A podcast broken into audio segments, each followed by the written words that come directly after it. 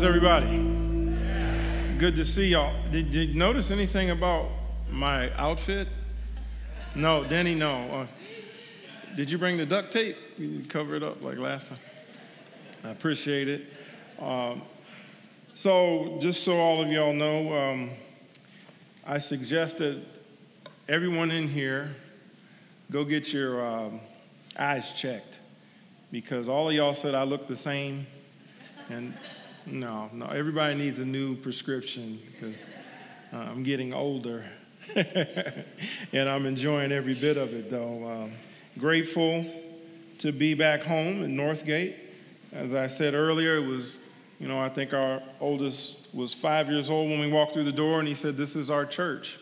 And he was right. This was where God wanted us to be. Uh, it's so good to see Kimmy back home. Hi. Husband and baby. So when Matt said, Can you come down? I said, Sure, as long as it's not raining. so much for that. But uh, we are here, all but uh, one of our children. She is in uh, Los Angeles, California, for she has an internship so she is studying abroad, as she says. That's not abroad, that's in the States. What do you mean? But she, Jasmine is away, but everyone else is here, in April, and we also see a few of our family members over there with babies now who used to come to church and visit here before they were married. Now they married and have babies. This is wonderful.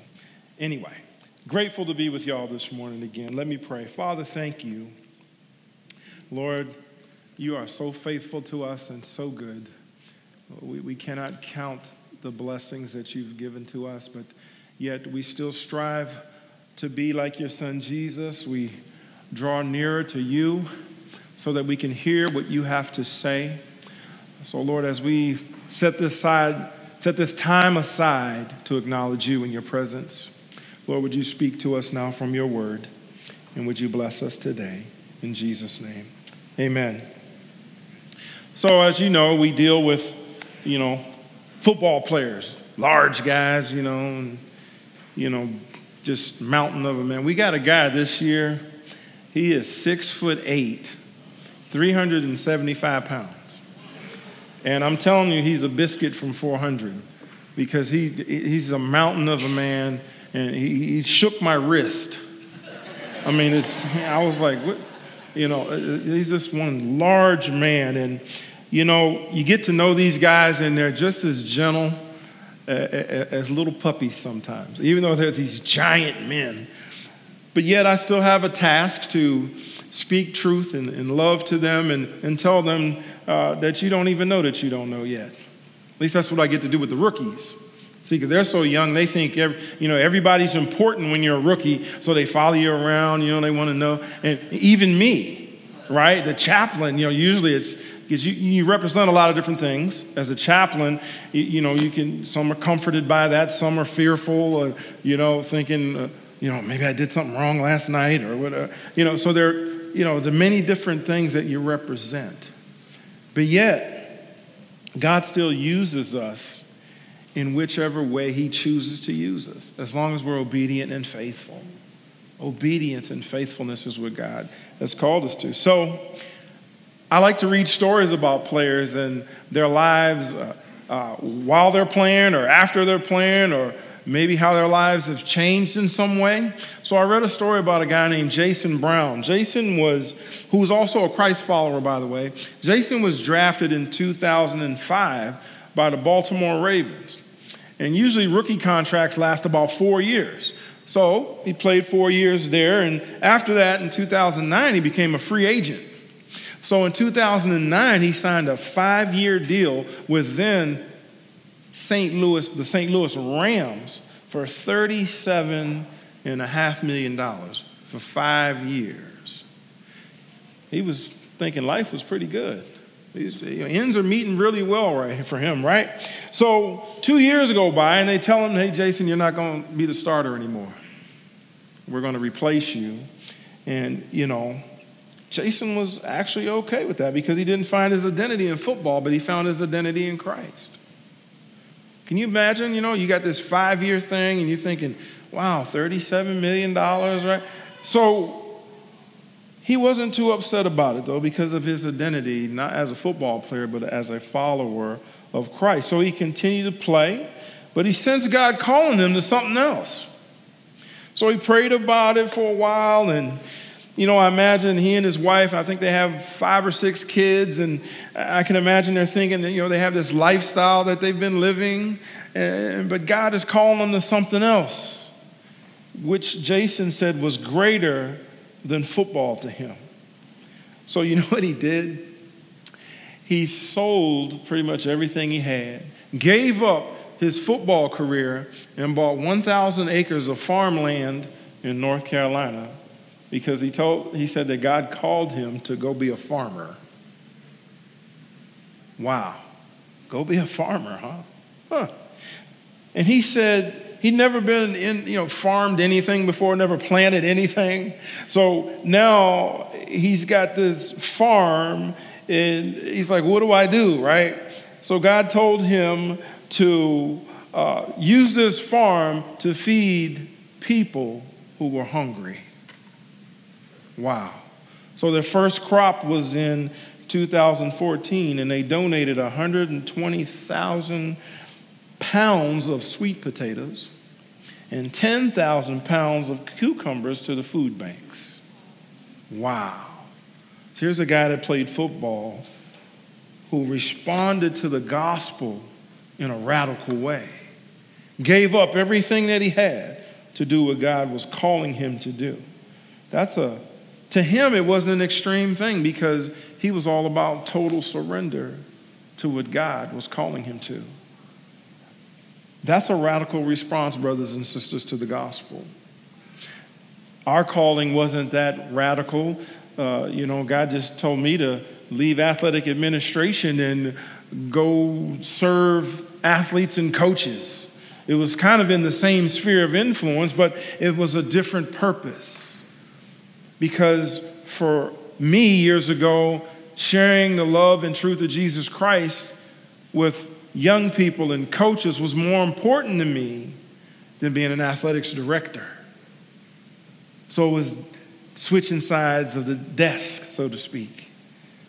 So I can relate to Jason and how he responded to God's calling, to the gospel.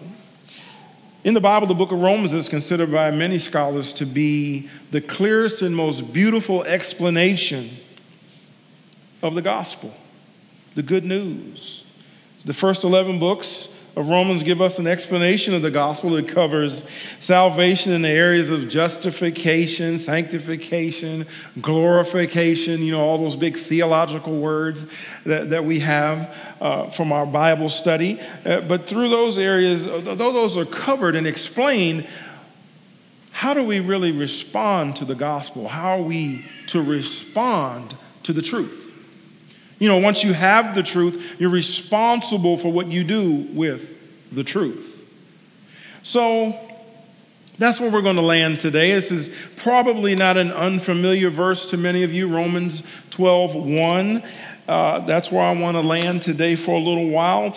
And it reads like this Therefore, brothers and sisters, in view of the mercies of God, I urge you to present your bodies as a living sacrifice, holy and pleasing to God. This is your true worship. Now, if you went to church here at an earlier age, I'm sure you were taught that when you saw the word therefore, you're supposed to ask the question, what's it there for, right? So, therefore refers back to everything that's been said up until this point.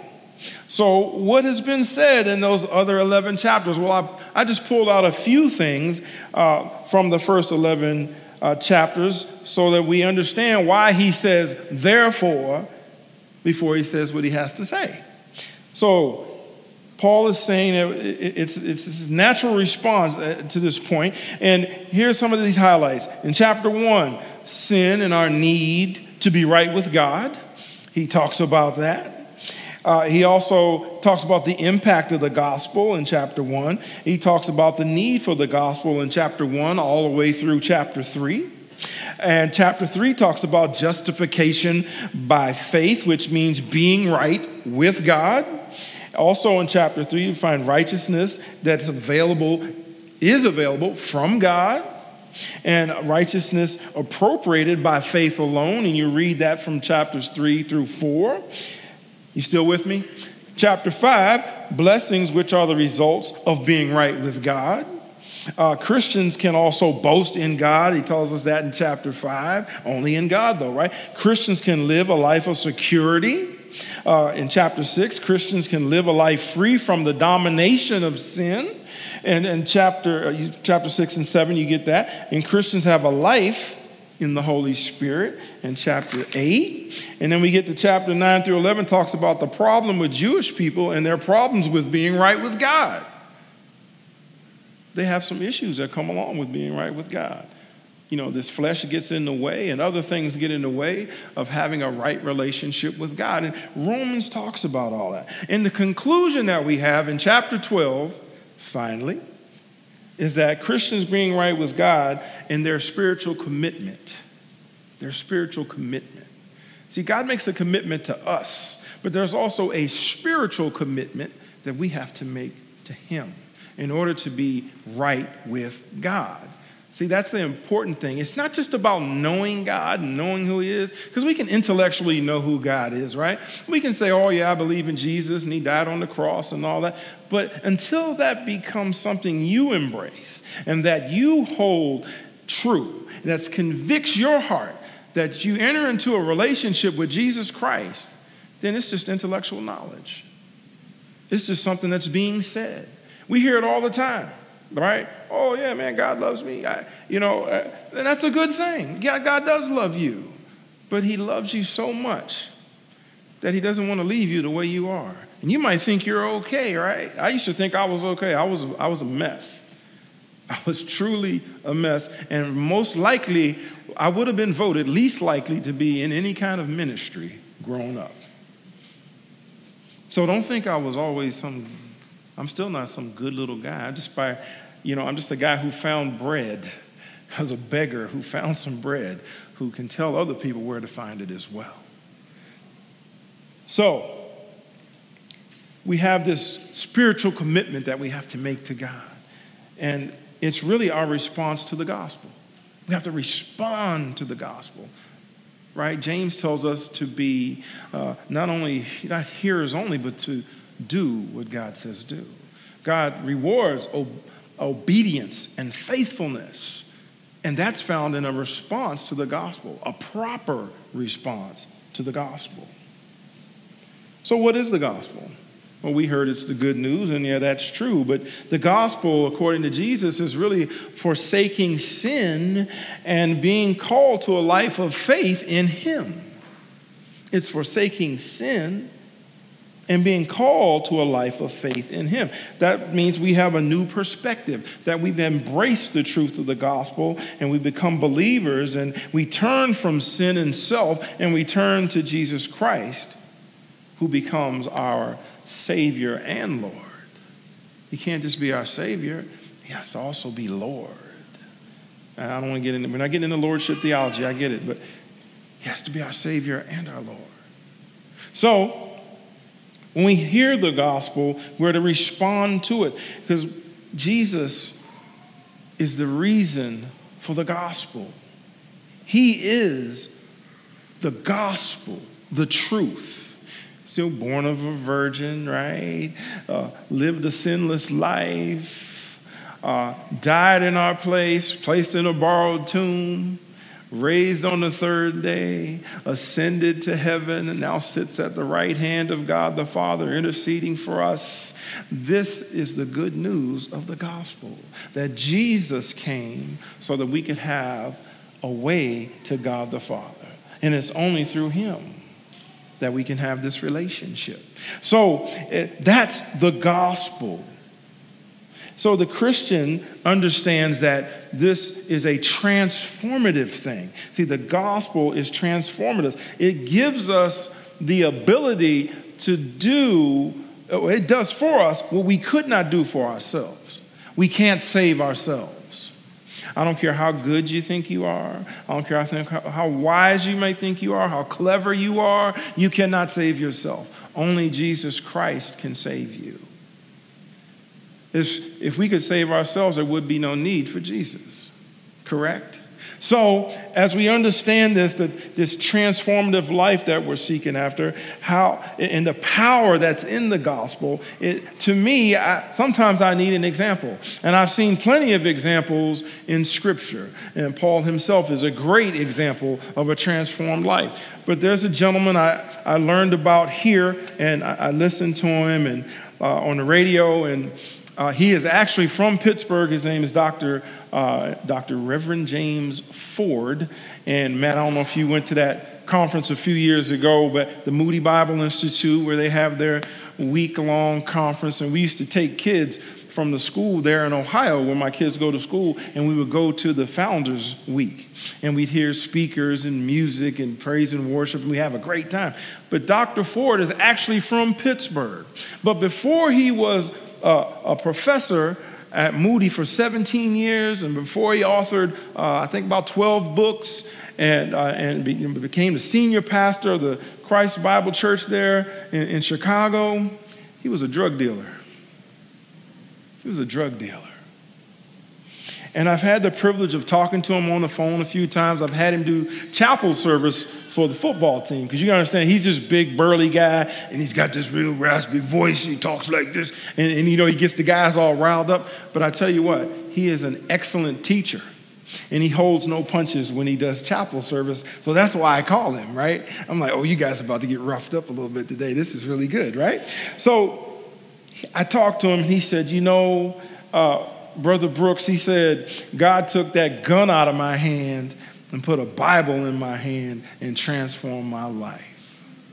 What a story, right?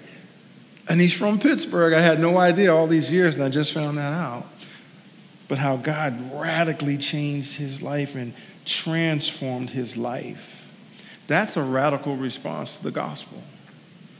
When you turn from sin and self, and turn to Christ. That's a radical response to the gospel. So we understand now a little bit about what the gospel is and how its power can transform a life.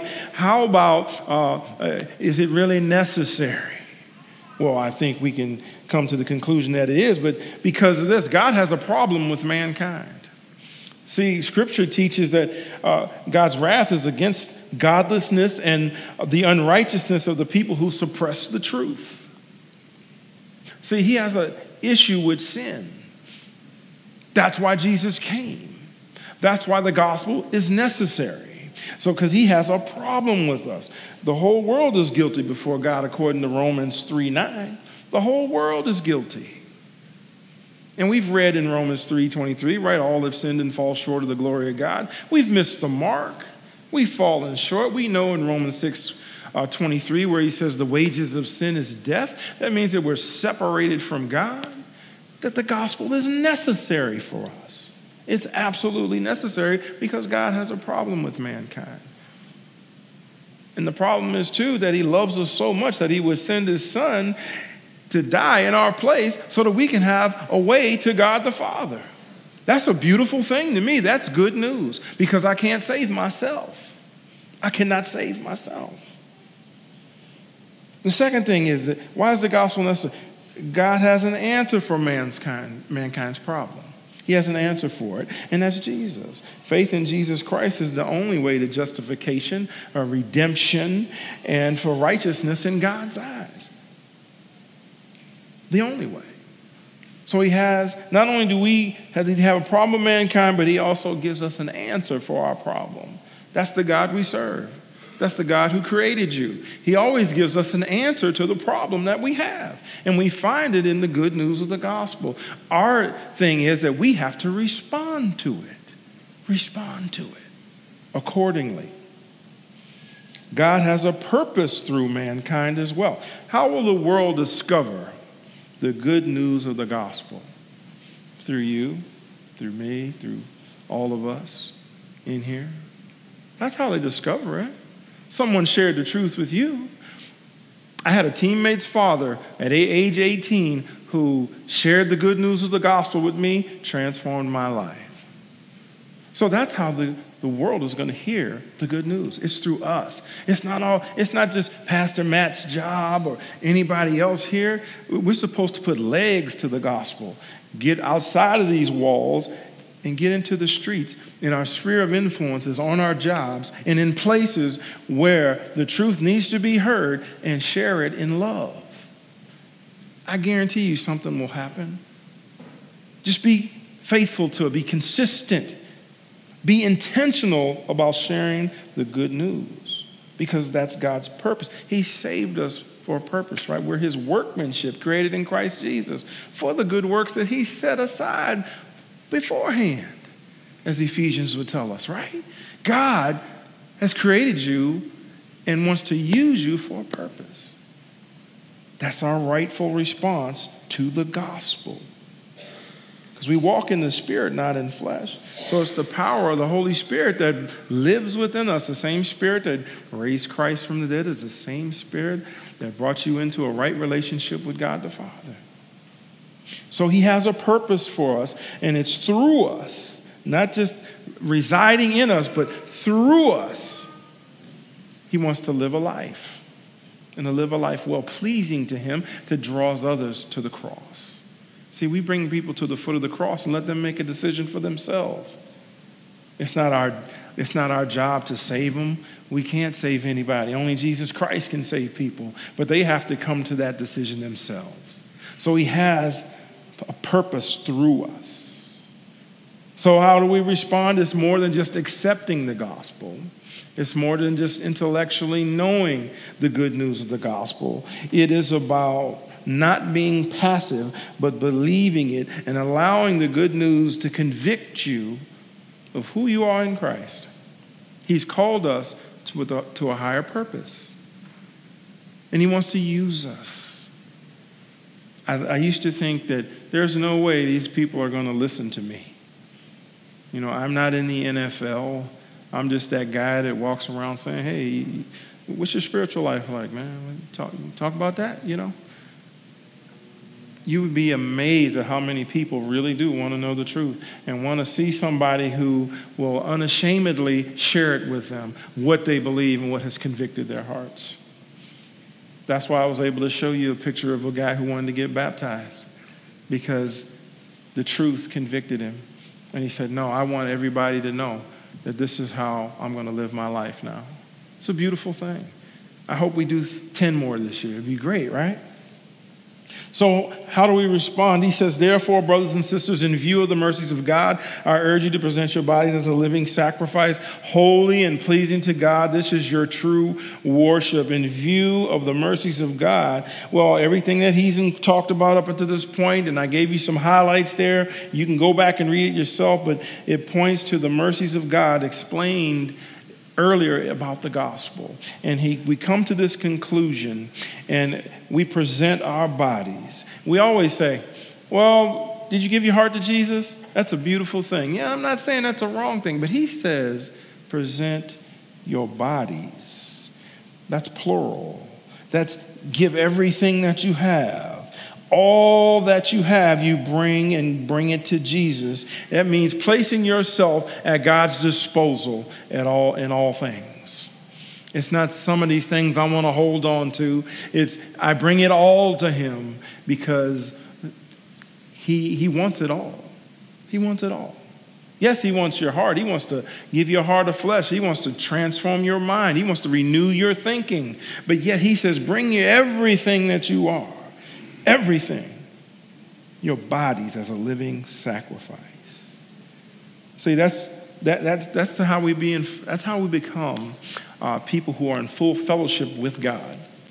That's how we become people who are in full fellowship with God and an intimate, He knows every intimate detail about us. That's what bringing everything means. All means all, and that's all all means, right? So he says, Bring everything because I want it all on full display for him to know, for him to prune where he needs to prune, for him to build up where I'm weak. I, I, need him to, you know, tone me down where I'm a little too high strung.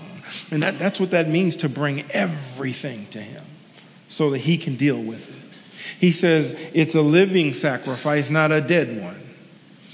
It's a living sacrifice. You remember in the Old Testament, right? The animals were sacrificed for atonement of sin. And, so uh, they, you know, these, animals, these dead sacrifices, they're kind of easy, but living ones are a little bit different, right? Living means that you offer everything that you are and nothing less to Jesus on a daily basis. That's what makes us a living sacrifice. That we offer it to Him on a daily basis, not when we want to or not when it feels good, or not when it's appropriate, but he says on a daily basis. We're to offer ourselves as this living sacrifice. Dr. Tony Evans said this. He said in, in this section here, he said, it's the difference between uh, a bacon and egg breakfast, the, the chicken and, and, the pig. See, the chicken only offers an egg, but the, uh, you know, the bacon the pig had to offer it all. He had to die for it, right? It's a big difference between the, the, the chicken and the pig right here, right? So he says that that's the difference. See, only total surrender can be called true worship. Total surrender. Total surrender. And he says it, it, that we're we're to be together. It says together, not alone, right? He says bodies, that's a plural, that's plural and not singular, right? So we're all members, those of us who have placed our faith in Christ, we're members of the body of Christ, and each one of the members has a different function in, in, in many ways, right? We don't know what part of the body you are, but we're just part of the body. So as believers, we make up this one body that has many parts, so the body functions well when each part does what it's supposed to do does what it's supposed to do. I remember when, when, you know, when God called us into ministry, our family, you know, both of our sides of our family go, oh, I couldn't do that. I, oh, no, I, that's, that's, you know, I thought, well, guess what? You're not called to do what God has called us to. You know, this used to be my greatest weakness. Like, I wouldn't do like oral reports in high school. I get suspended for that because I wouldn't do it. I was that fearful, right? And God has taken my greatest weakness and made it one of my strengths in life because just trying to be obedient and faithful to God, right? And so because I'm doing my part. I'm doing my part, right? To the best of my ability, as you we all try and we do our best to do what God has called us to do. We're not perfect, not saying that in any way. But God can use our minuscule efforts to do great things because that's what God does. That's what God does. So, we want to function together, not alone, because we are better together. It's not just what we believe about the gospel, but what we do with what we believe about the gospel that's important. What we do with what we believe about the gospel is the most important thing. How do we respond to the gospel? This is how we respond. And you know it's reasonable? It's not extreme, it's, it's, it's reasonable because, in light of all that Jesus has done, his sacrificial death to satisfy the wrath of God, so that you and I can have a relationship with God the Father, would you not understand and believe that the name of Jesus requests total surrender from us? Total surrender. This is how we respond to the gospel appropriately. This is how we respond.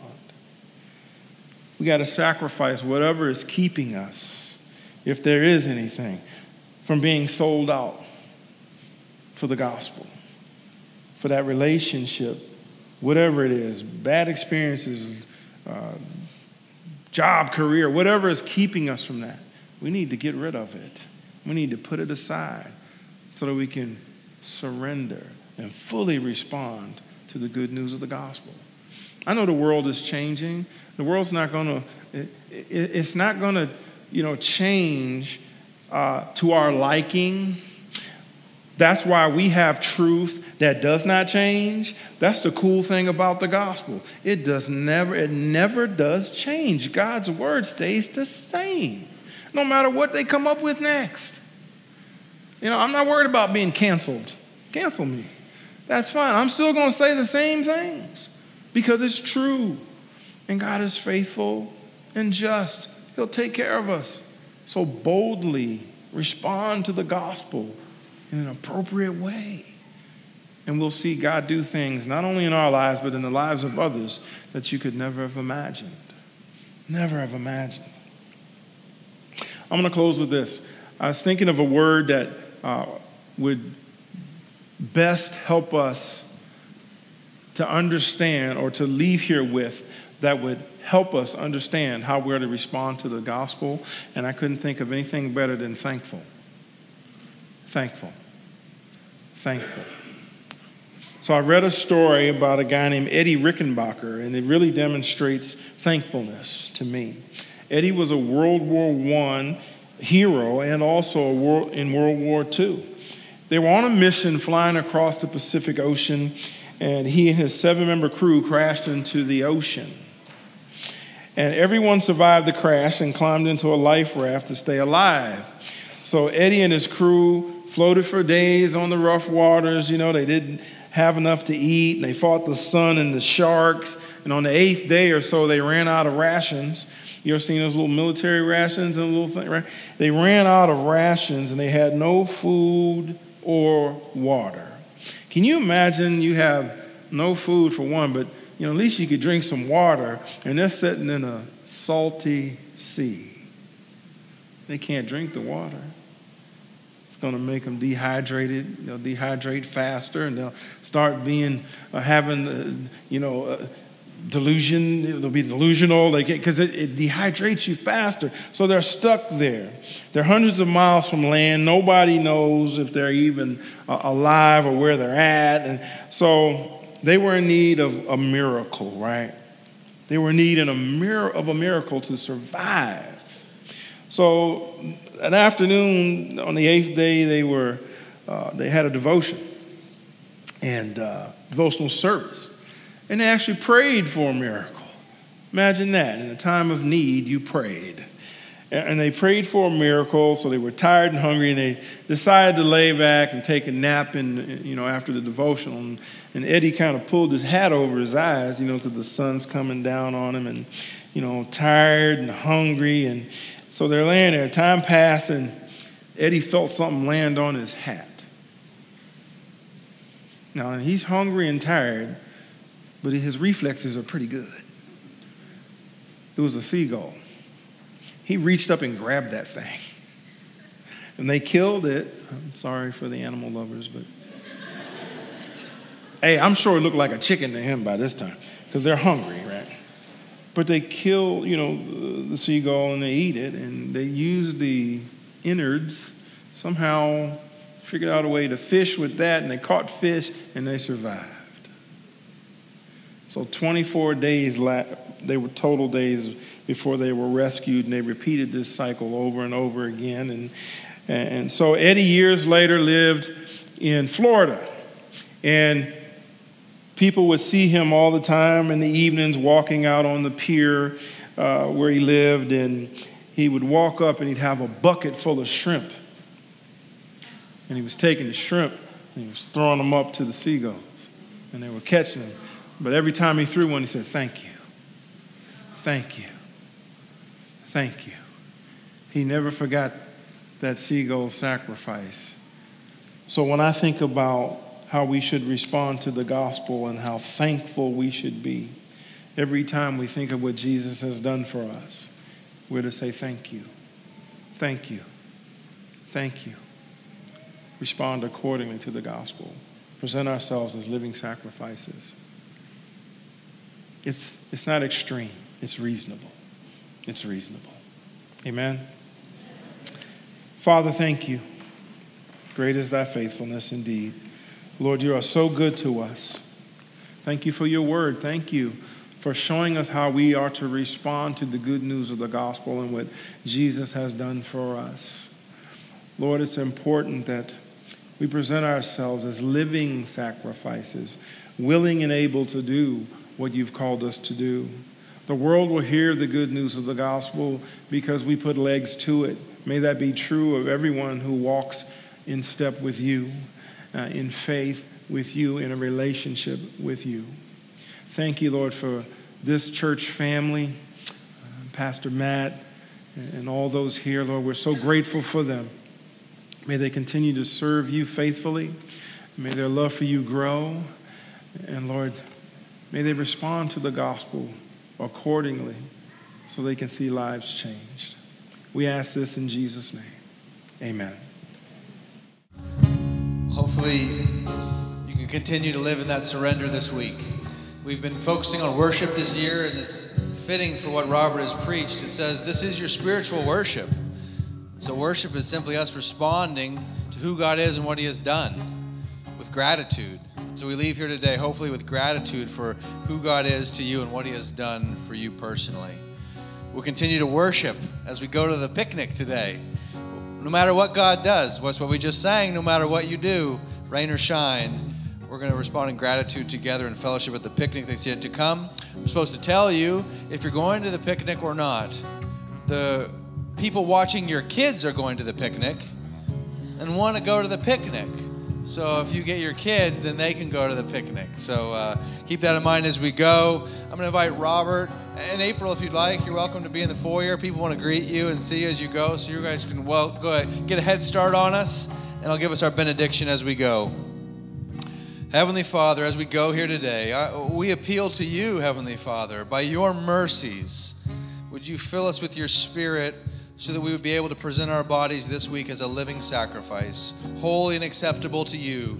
This is our spiritual worship. In the name of the Father, and the Son, and the Holy Spirit. Amen.